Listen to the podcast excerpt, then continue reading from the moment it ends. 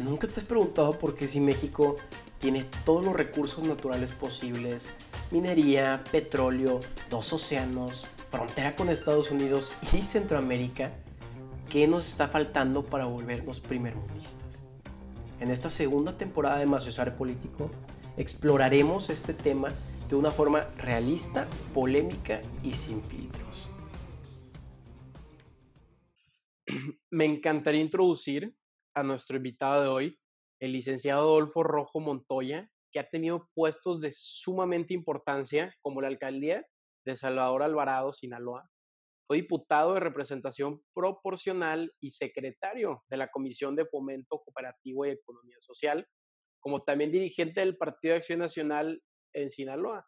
Actualmente el licenciado es el director de coordinación fiscal de la administración del gobernador Quirino Ordaz Copper. Licenciado, muchísimas gracias por estar aquí con nosotros en, en Maciosare. Muchas gracias, Carlos, por la oportunidad de, que me distingues de esta entrevista, pues para de alguna manera también eh, hablar de lo que está sucediendo actualmente en diferentes ámbitos y principalmente en el tema de los recursos públicos a favor de los municipios y de los ciudadanos que que son los que se perjudican o se benefician dependiendo de los ingresos propios que tiene cada uno de los municipios. Estoy totalmente de acuerdo. Pero antes de tocar ese tema, me gustaría que nos platiques acerca de tu trayectoria. El licenciado, ¿siempre supiste que quería ser político o cómo llegaste a este, este ámbito? Bueno, mira, eh, es, es, una historia personal de alguna manera que aquí en Sinaloa la hemos platicado con muchos de mis amigos, también fuera del estado. Su servidor, soy licenciado en informática administrativa, titulado por la Universidad Autónoma de Guadalajara. Estuve, estuve, la prepa y la carrera en la Autónoma de Guadalajara. Eh, en esos tiempos, en los que estuve yo en la universidad, en la preparatoria, fue cuando me acuerdo perfectamente cuando se nacionalizó la banca allá con López Portillo y que iba a defender el peso como un perro. así fue la expresión del entonces presidente y lloró incluso en el Congreso Federal cuando estaba eh, pronunciando ese informe de gobierno y que iba, a, que, iba que iba a hacer todo lo que no hizo. Me acuerdo perfectamente bien y algo que me llamaba mucho la atención, Carlos, cuando miraba yo a los políticos de aquel tiempo, que parece que revivieron algunos de ellos en este nuevo gobierno de la 4T, porque son los mismos políticos de antaño, ya un poquito ya más, más, mayorcitos, porque ya la generación de hoy, de la 4T de 80 y más, este, ya se largó el periodo de vida. Y miraba yo a los políticos muy atentos en los informes de gobierno, me llamaba mucho la atención. Eh, entonces, me gustó, realmente sí había políticos de, honestos, creo yo, eh, servidores públicos de carrera, que finalmente eso, esa carrera, pues, ese, o, esa figura se, se, impulsó cuando entró el primer gobierno del PAN, a los servidores buenos se les hacía evaluaciones y quedaban, seguían trabajando en el gobierno, no había que limpiar y volver a, contratar gente como él se está haciendo. Eh, yo, soy, yo vengo de una familia de comerciantes, mi abuelo, mi padre, mis tíos, hermanos de mis padres, eh, por parte de mi mamá también, empresarios, ganaderos, agricultores. Y fui yo un presidente de Cámara de Comercio muy joven. A los 29 años yo era presidente de la Canaco en, mi ciudad, en Guamuchi, Sinaloa. Aquí en Sinaloa hay cinco cámaras de comercio. Y precisamente entré yo a la presidencia de la Canaco cuando tronó el país, tronó la economía. El 17 de abril del 95 entré de presidente de la Canaco. Eh, fue cuando el famoso error de diciembre, cuando sale de Gortari, entró Cedillo. Y pues pasamos todo ese año con una de las crisis más grandes que había tenido el país hasta este año, con la pandemia. Eh, realmente me acuerdo muy bien porque como presidente de Canaco, el dirigente nacional de las Concanacos, Germán González, un veracruzano, en las diferentes reuniones que teníamos en el nivel nacional, Me acuerdo pues que el presidente Cedillo, José Ángel Burría, todo ese Jaime Zarapuche, todos los que eran secretarios de Hacienda en aquel tiempo, hubo un impulso muy fuerte a la micro y pequeña empresa, eh, pues para que no cayera el sector productivo. Y son de las cosas que le fueron a uno pegando, eh, cómo se impulsó el rescate financiero. Eh, si no hubiera sucedido eso por parte del gobierno, eh, yo, estoy, yo fui un barzonista, un deudor de la banca, yo estuve en el Buró de Crédito 17 años. Ah. Desde entonces, el 95, fui alcalde, fui funcionario federal, delegado del Instituto Nacional de Migración, fui diputado federal y después de todo ese tiempo eh, pagamos una deuda consolidada entre mi papá, mis hermanos, porque eran las mismas garantías que decía mi padre. Eh, pagamos pero la deuda se la pagamos a un libanés en aquel tiempo, en el 2012. Eso que compraban la cartera vencida de los bancos, un peso de deuda te lo compraban en 15 centavos y pagamos nosotros prácticamente el mismo capital. Te lo digo esto de manera muy clara, muy transparente, porque son de las cosas que le pegaron a uno. Por allá en el 96, 97, cuando salgo yo de la Canaco, tuve invitación de los tres principales partidos en Sinaloa, PAN, PRD y PRI. Y decido yo meterme a Acción Nacional por una razón. Porque desde el entonces sinaloense que impulsó la democracia en nuestro país, Manuel Cloutier, el Rincón, el Maquillo, había que desmitificar la figura presidencial. O sea, el presidente era uno, era uno más como tú, como yo, como cualquier ciudadano. Hoy parece que volvieron otra vez a, a, a alabar, a, la alabanza, con, esos, con esas figuras, con esas voces de este nuevo gobierno, otra vez a recuperar la deidad presidencial, cosa que el entonces eh, candidato y ciudadano Maquillo, pues eh, se impulsó fuertemente a que le habláramos a los ojos al presidente de México, no era uno más, no era un ser superior, era, le tocaba la responsabilidad de representarnos en ese tiempo y lo sigue siendo, nada más que este señor presidente parece que vuelven otra vez los tiempos de los reyes, de los, de, los reinados, de la Edad Media, de esos, tipos de, de, acciones de los caciques, con la que no figuramos. Por eso yo ingresé a Acción Nacional por esa, por esa decisión. Y aparte en el PAN, eh, pues yo vengo, digo, en mi familia, yo soy el único, de alguna manera, que que ha participado en servicio público y sigo de alguna manera vigente. Eh, y me gustó Acción Nacional porque hasta ese tiempo y años después, éramos, el PAN no era de nadie, era de todos, y es de los mexicanos. Y entonces, esos caciques dentro del PAN, pues los fuimos combatiendo con trabajo, con presencia, y yo tuve, he tenido varias derrotas en procesos internos, no, no me duelen, me han aleccionado, me han fortalecido. Mi primer eh, intento de ser candidato a alcalde en el 98 perdí por 17 votos, he perdido elecciones por un solo voto. En el, en el 2008 perdí la dirigencia estatal por un solo voto, perdí el Senado en el 2012 por 300 votos, pero he ganado otras posiciones con el apoyo de los miembros de Acción Nacional y el apoyo ciudadano. Entonces, hoy me siento complacido. Eh, fui presidente de Cámara de Comercio, fui, soy integrante del Club Rotario en Mazatlán, eh, fui vicepresidente del patronato del Centro de Integración Juvenil, he estado muy cerca con el tema de las adicciones eh, y he tenido diferentes, sigo contribuyendo como trabajador en el IMSS, soy dado de alta del 91 a la fecha y gracias a Dios eh, lo he ocupado poco, prácticamente eh, solamente el parto de dos hijos más chicos eh, y sigo vigente trabajando en el servicio porque esa es la consigna que traemos ya de familia, morirnos en la raya, trabajar hasta el día último.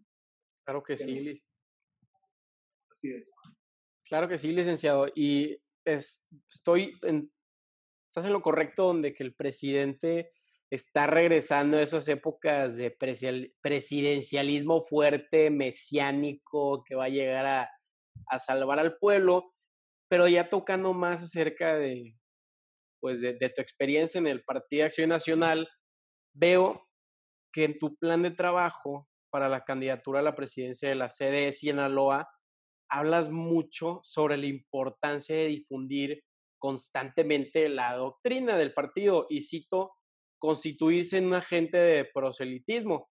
E, este énfasis en la ideología de partido tiene que ver algo con, no sé, el Pacto por México, donde hubieron acuerdos entre partidos izquierdas como el PRD y, el PAN, que es más inclinado hacia la derecha, es, ¿cuál es ese énfasis para regresarse hacia, la ideología?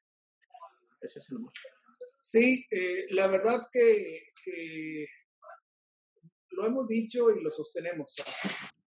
El ADN del panista es el ADN de un ciudadano. Con ese criterio, con esa eh, decisión, yo ingresé a Acción Nacional. Yo nunca he dejado de comportarme como un ciudadano. No me desgarro las vestiduras, pero lo digo y lo sostengo desde el inicio hasta la fecha. Eh, creo que hay muchos ciudadanos que son subsidiarios, que son solidarios, que realmente buscan el bien de la comunidad, el, bien común, que tienen el criterio para, para respetar la, la, dignidad de la persona, como son los cuatro principios principales de Acción Nacional. O sea, eh, hay muchos ciudadanos que sin estar en el padrón de acción nacional tienen una vida más panista que cualquier, que muchos que son integrantes del padrón de acción nacional. O sea, hay un respeto a la dignidad de la persona humana, son solidarios, subsidiarios y realmente buscan que la comunidad se desarrolle de manera común, de manera conjunta, entre todos. Eh, yo intenté ser la última vez candidato, fui candidato el año pasado a la dirigencia estatal de Acción Nacional, es mi tercera ocasión con la que yo he participado y créeme que, que me siento satisfecho. Eh, no voy, ahora sí como dijera el célebre eh, expanista, haya sido como haya sido, no obtuve el primer lugar o no gané, eh, éramos dos, eh, pero lo que, yo, lo que yo le calculé que iba a sacar en cantidad de votos mi opositor fueron los votos que, que sacó. Entonces hubo una, una acción ahí pues para que muchos de los simpatizantes nuestros no, no salieran a votar. O sea, ahí en las, en las estrategias de elección se llama inhibir el voto. Y eso sucedió. No estoy insatisfecho, estoy de alguna manera contento con lo que está pasando. Dios sabe por qué hizo las, por qué pasó este resultado. Quién sabe hoy los dirigentes velos cómo están trabajando en esta pandemia. Son temas muy complicados. Eh, hace unos momentos platicaba con un exsecretario estatal de elecciones, decía, ¿cómo van a salir electos los siguientes dirigentes? En 2018 ya vimos que muchos representantes populares de los diferentes cargos fue prácticamente una lotería. Se apuntaron, no hicieron campaña muchos de ellos y salieron electos. El caso más patético creo que es el de Poreal de Cuernavaca, el que, el que ganó ni siquiera apareció el alcalde de Cuernavaca, ni siquiera apareció en la boleta, porque ganó un recurso en el Tribunal Federal Electoral y la última semana, previo al día de la jornada electoral, lo, le restituyen el cargo, pero las boletas estaban hechas. Así sucedió. Entonces, eh, creo yo que lo que tenemos que seguir promoviendo es, como bien decimos en Acción Nacional, es eh, promover ciudadanía. Somos una escuela de ciudadanos y tenemos que hacer que recuperemos precisamente la participación de los ciudadanos a favor de un mejor gobierno. O sea, los representantes populares no son intocables. Tienen, tenemos que entender que tenemos que trabajar dando la cara. Si no querían o no quieren algunos representantes populares que los cuestionen, pues que cambien de giro. Pero si quieren ser nuestros representantes populares, que estén permanentemente abiertos al escrutinio público y trabajando de la mano de la gente. Si no, que se retiren mejor porque yo creo que se equivocaron de, de, trinchera para eh, servir a México. Sí, sí, estoy de acuerdo. Y también veo que en ese mismo documento eh, le pusiste mucho énfasis en la necesidad de fortalecer las bases del partido, sabiendo que hace 10 años habían 42 mil panistas en Sinaloa y hoy lamentablemente solo hay 8 mil, a pesar que Sinaloa, como habíamos platicado anteriormente, ha tenido figuras panistas influyentes como lo fue el Maquío. Entonces, desde tu punto de vista y tu experiencia, licenciado, ¿tú crees que es necesario que la cúpula del poder del PAN se descentralice y le dé mayor autonomía a sus municipios para evitar burocracias ineficientes y que haya un mayor contacto entre el pueblo y, sus servidores públicos. Sí, mira, ¿qué, sucede cuando crece el padrón y cuando decrece? Eh, cuando gana Fox en el 2000, había 200 mil panistas y de repente se fue un millón en el sexenio de Fox. Repite Felipe Calderón, Acción Nacional, se conserva el padrón, se, se depura. Cuando llega, ya va de salida Felipe Calderón, eh, estaba Gustavo Madero, dirigente nacional, llegamos a 243 mil miembros y a punto de perder el registro eh, a nivel nacional. Entonces se abrió otra vez el padrón y se superó otra vez arriba los 400, 450 mil. Nuevo León, Puebla, Tamaulipas, muchos estados se han distinguido por los controles férreos de algunos caciques locales dentro del PAN que no dejan su priista interior. Este, quieren tener el control como lo tienen los, esos viejos. O sea, como dice, como decía Maquiavelo, cuando se acabaron las ideas empezaron a repartir los territorios. Entonces, este, licenciado, ¿cómo ves hoy en día al Partido Acción Nacional después de, lo que sucedió entre Ricardo Anaya, esa ruptura del partido y luego con el pacto por México que muchos estaban, muchos panistas no estaban de acuerdo con las decisiones de, Gustavo Madero. Hoy en día ves un PAN más dividido o tú ves que el liderazgo de Marco esté consolidando esos, esas cositas. Yo creo que a nivel nacional se percibe estado por estado, pero eh, es muy notoria la división todavía, sí quedan todavía secuelas de ese paso, de esa dirigencia joven, eh, que no tenían claro del alcance de estas decisiones. Eh, a nosotros nos sucedió en 2016, teníamos prácticamente en la mano un triunfo para ratificar eh, la gubernatura a favor de, esta propuesta de acción nacional en fórmula con un partido local en Sinaloa. Yo era dirigente estatal y la dirigencia de Ricardo Anaya y Damián Cepeda tomaron la decisión de separarme del cargo, de disolver la coalición. Yo era presidente sustituto en Sinaloa. Y lo digo porque, lo, porque fue público aquí en Sinaloa y en, muchos medios nacionales. Eh, nosotros metimos un recurso en el Tribunal Estatal Electoral no aportaron una sola prueba de los señalamientos porque todo era un infundio. Parecía que había un acuerdo por entregar la plaza y no tiene la culpa el que es gobernador electo del PRI actualmente. Yo creo que la culpa la tenemos nosotros y la tiene la dirigencia nacional por haber tomado la decisión equivocada para debilitarnos y después de gobernar, en ese momento estábamos gobernando el 30% del padrón electoral estatal, pasamos a gobernar el 3%. Así de catastrófico fue la decisión que tomó la dirigencia nacional en ese momento y no, no, no nos hemos podido recuperar porque hay mucha gente agraviada por las malas decisiones del Comité Ejecutivo Nacional. Yo tengo confianza que van a hacer un esfuerzo esta dirigencia nacional, estatal, por reconciliar y por reunificar al partido y a la sociedad a favor del partido. Y pasándonos un poquito, licenciado, ya al tema de, la actual administración y todos esos eh, temas del federalismo, eh, tocando el tema del gobernador prista Kirin Ordaz y luego de usted haber sido el dirigente estatal del PAN, el gobernador te invita a ser director de coordinación fiscal.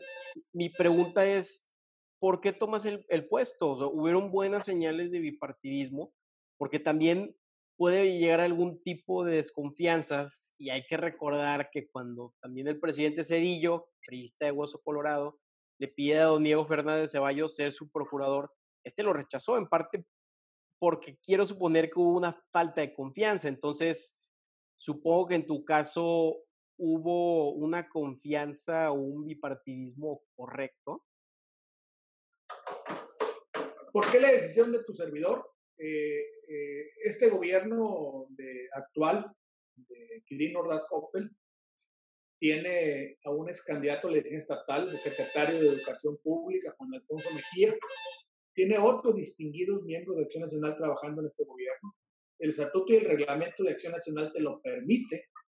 Cuando yo fui invitado de manera eh, abierta a, colaborar eh, en un cargo que me lo propusieron, me gustó porque precisamente en este cargo hay la posibilidad de promover la la participación de los municipios a favor de la recaudación en un contacto con los contribuyentes y los ciudadanos pues para que le vaya mejor a los municipios. Entonces hubo una oportunidad de construir. Fue planteado por escrito, de acuerdo al estatuto y el reglamento a la dirigencia estatal de la invitación. Eh, me dan el visto bueno. Eh, y creo yo que el origen partidista de este gobernador eh, él venía de la iniciativa privada también como un ciudadano. En 2015 fue un candidato invitado sin ser miembro del Partido Verde.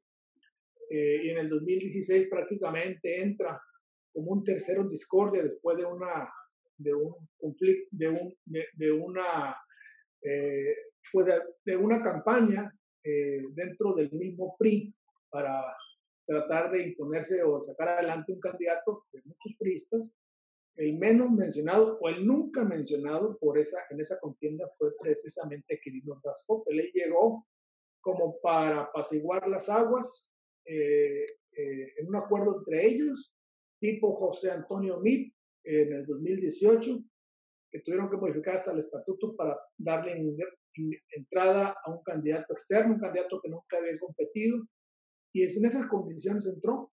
Eh, algo que yo conozco a Quirino Ordaz Coppel hace muchos años. Eh, yo, yo, viví en Mazatlán, te digo, soy rotario mazatleco, fui delegado del Instituto de Migración, que la sede está en Mazatlán, y eh, como alcalde lo traté. fue delegado de manobras, tuve diferentes oportunidades de trato, pero aquí lo importante es que al final de la ruta yo fui coordinador en el estado de Rafael Moreno Valle. Y el abuelo Rafael Moreno Valle y el abuelo de Quirino fueron compañeros de la banca. Entonces, eh, vino una relación de amigos. Eh, cuando venía Moreno Valle a Sinaloa, eh, había diferentes acercamientos. Entonces, yo estuve aquí coordinándole los, trabajos políticos entonces gobernador, empecé como gobernador el de Puebla, luego ya como senador, fue cuando fallece precisamente hace el primer año, el 2018, el 24, 25 de diciembre.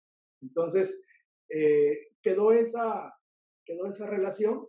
Eh, aquí no me han solicitado este gobierno ni Quirino Ordaz Copil que yo renuncie a mi filiación partista y no lo haría si fuera una obligación. Yo soy miembro de Acción Nacional, eh, mi participación aquí ha sido totalmente abierta, con una solicitud expresa por escrito apoyada en los estatutos y reglamentos hacia mi partido y sigo siendo yo.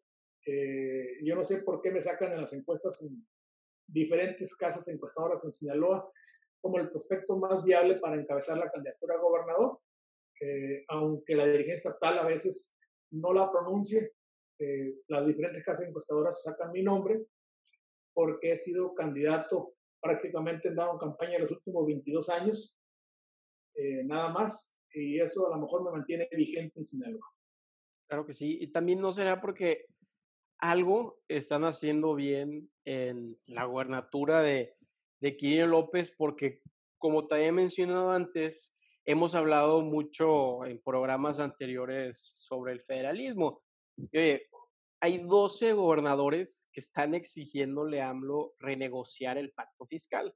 El mismo gobernador de Chihuahua, Javier Corral, afirma que, o sea, lo dice que es en defensa de la libertad, la democracia y el federalismo. Y luego, la semana anterior, AMLO dice que el gobernador de Sinaloa sabe cómo se, se distribuye el presupuesto, conoce la administración pública y no está metido en grillas ni politiquerías. Entonces, licenciado, ¿cómo están manejando a la federación al tú ser el director de la coordinación fiscal? Bueno, ya eso ya está, ya, ya hay un, reglamento y coeficientes, la distribución de las participaciones así se da. Creo yo que los pronunciamientos que hace el presidente en sus mañaneras y en todas sus ruedas de prensa tienen una dosis política. Eh, pues lo dices bien, Javier Corral, de repente se juntan un bloque de, bloque de gobernadores de oposición, incluyendo del PRI, incluyendo algunos de, de Morena, no nada más del PAN, y, de, y Javier Corral se deslinda de esa primera eh, grupo de nueve gobernadores, que él no firmó el pacto, que el esto, que el otro, que fue ese acuerdo. Eh, vamos a ver qué sucede el próximo 19 de agosto, que se van a reunir en San Luis Potosí, convocados por el gobernador aparentemente de la CONAGO, eh, el gobernador de San Luis Potosí, y creo que va a dar muchas lecturas. Eh, esto, eh, yo creo que el que digan que el gobernador de Sinaloa conoce el tema de las participaciones, el tema financiero, pues efectivamente fue secretario de Administración y Finanzas del gobierno de Sinaloa, fue delegado de Banobras, ha sido un banquero, conocen muy bien ese tema. Entonces, eh, eh, yo creo que ya hay fórmulas de distribución. Vemos al de Nuevo León, vemos algunos estados precisamente que se quieren salir de, del convenio de coordinación fiscal, porque no es que las personas no, no les den lo que les corresponde, no. Lo que están señalando ellos que no ha habido reciprocidad, por ejemplo, si Nuevo León aporta 70 mil millones de pesos a la federación, le mandan dos o dos mil quinientos millones de pesos de obras de infraestructura y en las, se las aplican a los estados del sureste que menos aportan, entonces no hay esa reciprocidad que es lo que yo he estado viendo señalado. En mi, en mi ejercicio en mi responsabilidad de coordinador fiscal, eh, nosotros aplicamos el coeficiente, ya está, esto ya está muy eh, elaborado, hay, hay un código, eh, hay, hay un procedimiento y de acuerdo a las participaciones, a las propias, a la recaudación propia que tiene cada uno de los municipios, en predial urbano, diferentes impuestos locales, impuestos sobre la renta, el ISAI, impuestos sobre bienes inmuebles, eh, derechos de agua, se hace una fórmula, se le aplica un coeficiente y mejora o, o, le sube o le baja el, el, siguiente año, de acuerdo a como le haya ido en el actual, se aplica para el siguiente año. Entonces, en ese, en ese tenor, pues se está, está trabajando para que mejore la recaudación. Yo es algo que les he estado yo señalando a los alcaldes, a los tesoreros municipales, que aquí en Sinaloa, por decirte una cantidad que lo acabo de revisar, tenemos derecho más o menos a cobrar 5 mil millones de pesos de predial urbano y a nivel estado estamos cobrando alrededor de 1.500. Entonces tenemos un gran desfase en recaudación propia que ahorita sí nos, sí nos surge mucho, pero también tenemos un mal hábito, una mala costumbre. Los gobiernos anteriores, normalmente cuando te hacía falta escasez, incluso en el presupuesto de de la federación se llegó a poner una partida para saneamiento financiero. ¿Qué quiere decir eso? Que cuando tenía problemas un estado o un municipio, te mandaban una partida para que pagues tus deudas, para que saneara financieramente los hoyos financieros o falta de recursos, que ya se quitó.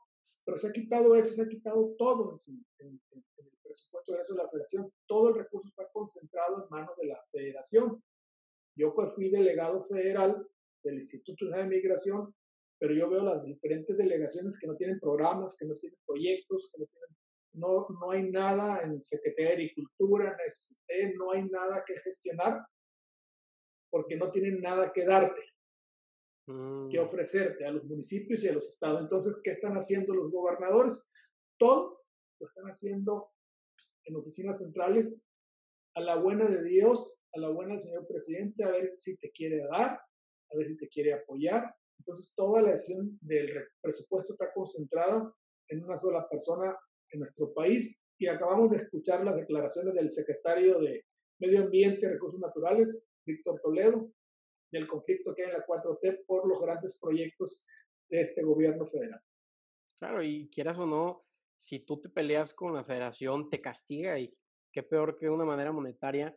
Entonces, ¿cuál es el trato o desde tu punto de vista, tú sí ves que hay una reciprocidad entre lo que está dando Sinaloa y, la federación, sabiendo que si hay un rompimiento, como lo hemos visto en Tamaulipas, como se vive en, en Nuevo León, te castigan?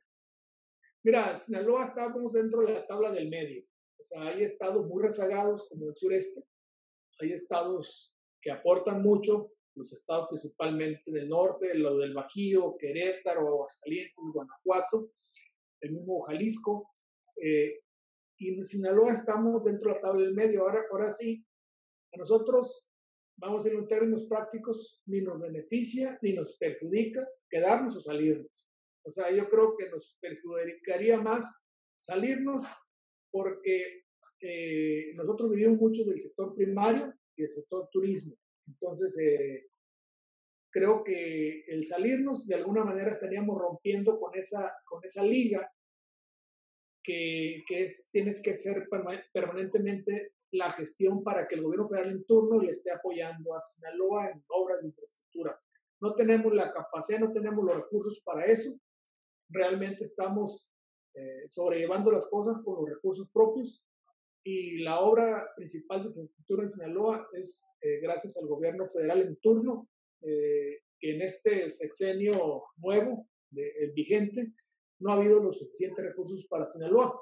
A diferencia, por, por darte un dato, el mismo gobernador lo dijo. 2017-2018, Sinaloa recibió un promedio de 7 mil millones de pesos al año. En 2019, ya entrando este nuevo gobierno, recibió alrededor de 300 millones de pesos. Así de, de bajón para proyectos de infraestructura. Entonces, sí ha habido un desfase muy fuerte en la, en la llegada de recursos del gobierno federal, no solamente, sino a todos los estados del país, y lo hemos visto, están concentrados los grandes proyectos en Santa Lucía, en Dos Bocas, eh, en ese tipo de proyectos eh, magnos en el tren Maya, que creo yo que eh, ojalá y no pasen como los, le está pasando al Banco del Bienestar, que ya se le acabaron los recursos al Banco del Bienestar para seguir instalando cajeros este, automáticos para que la gente pueda accesar a ese cobro de esos apoyos que está dando el gobierno. Sí, estoy totalmente de acuerdo, licenciado. De verdad que muchísimas gracias por la entrevista.